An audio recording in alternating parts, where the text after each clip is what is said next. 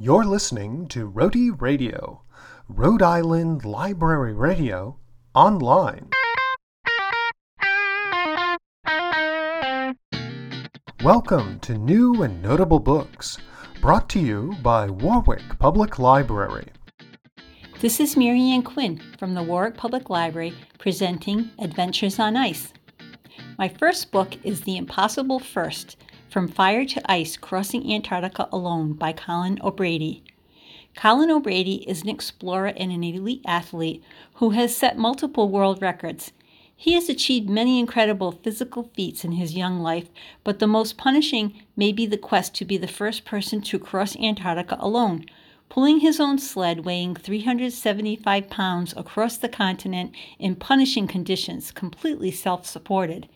His journey became even more demanding when he found out it would be a race. Another person was attempting the same thing at the same time. He would be racing against Captain Louis Rudd, a British polar explorer. O'Brady describes his trip in detail an incredible journey in a harsh and punishing environment. Antarctica is beautiful, but a beauty witnessed by very few humans. The pitfalls are many frostbite, crevasses, food shortages, the terrible cold and wind, and the very fragility of life in such a harsh environment. As O'Brady pushes on across the ice, troubles beset him and his confidence sags. One small mistake can lead to another, and his life can be in danger in a matter of seconds. At times he feels he cannot go on, but Brady has an inner strength that seems to carry him over the rough patches. The book is the story of an amazing man and his life of pushing boundaries. He developed strategies to help not only in the Antarctic but with life. To quote O'Brady, if the arc of my journey was really taking me someplace beyond the known world, then every day and every step was important. And it also meant that every day was its own fight. If there's deep snow or frostbite or emotional demons, you show up and see what you've got, and that's maybe how you get to the end. It was a sentiment my dad himself would say and live by that the good fight itself was the victory, and that the smallest moments of life say the most about who we are inside. The second book is The Endurance Shackleton's Legendary Antarctic Expedition by Caroline Alexander. The 1914 voyage of the Endurance failed. The mission was to reach Antarctica. The crew was then to walk across the continent, starting from the coast of the Weddell Sea, crossing the South Pole, and ending at the Ross Sea. They made it to within 80 miles of their landing destination, where they would begin their journey on foot, when the Endurance became trapped by pack ice, pulling the ship eventually back out into the Weddell Sea. In the heroic age of exploration, Antarctica was the last great unknown, and Great Britain wanted their own explorers to stake a claim.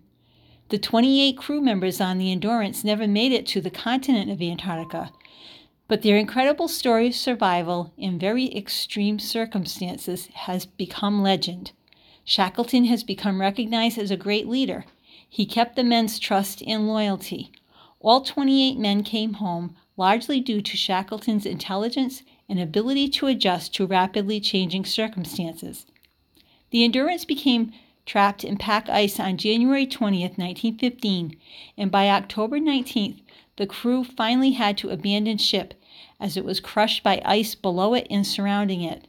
The men were able to save the three lifeboats, eventually landing on Elephant Island, the first time they were on solid land in months. Shackleton and a small crew took a lifeboat and went for help. They made it to South Georgia Island, hiking the mountainous interior until they reached Stromness Station, a whaling station, and were able to find a ship to search for the other men.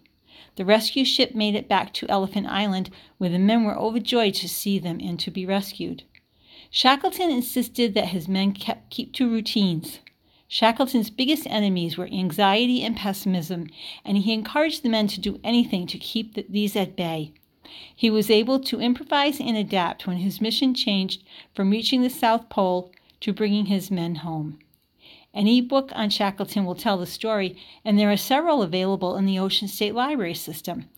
Alexander's book is excellent both for the writing and because it has the photographs taken by Frank Hurley, the Australian photographer whose visual record of the adventure had never been published before comprehensively. The survival of the original glass plate negatives, from which most of the book's illustrations have been reproduced, is nothing short of miraculous. The photographs really bring the story to life. I hope you have enjoyed these tales of adventures on ice and will continue to read about men and women who are really larger than life and are always looking for the next excellent adventure. You're listening to Rhody Radio, Rhode Island Library Radio, online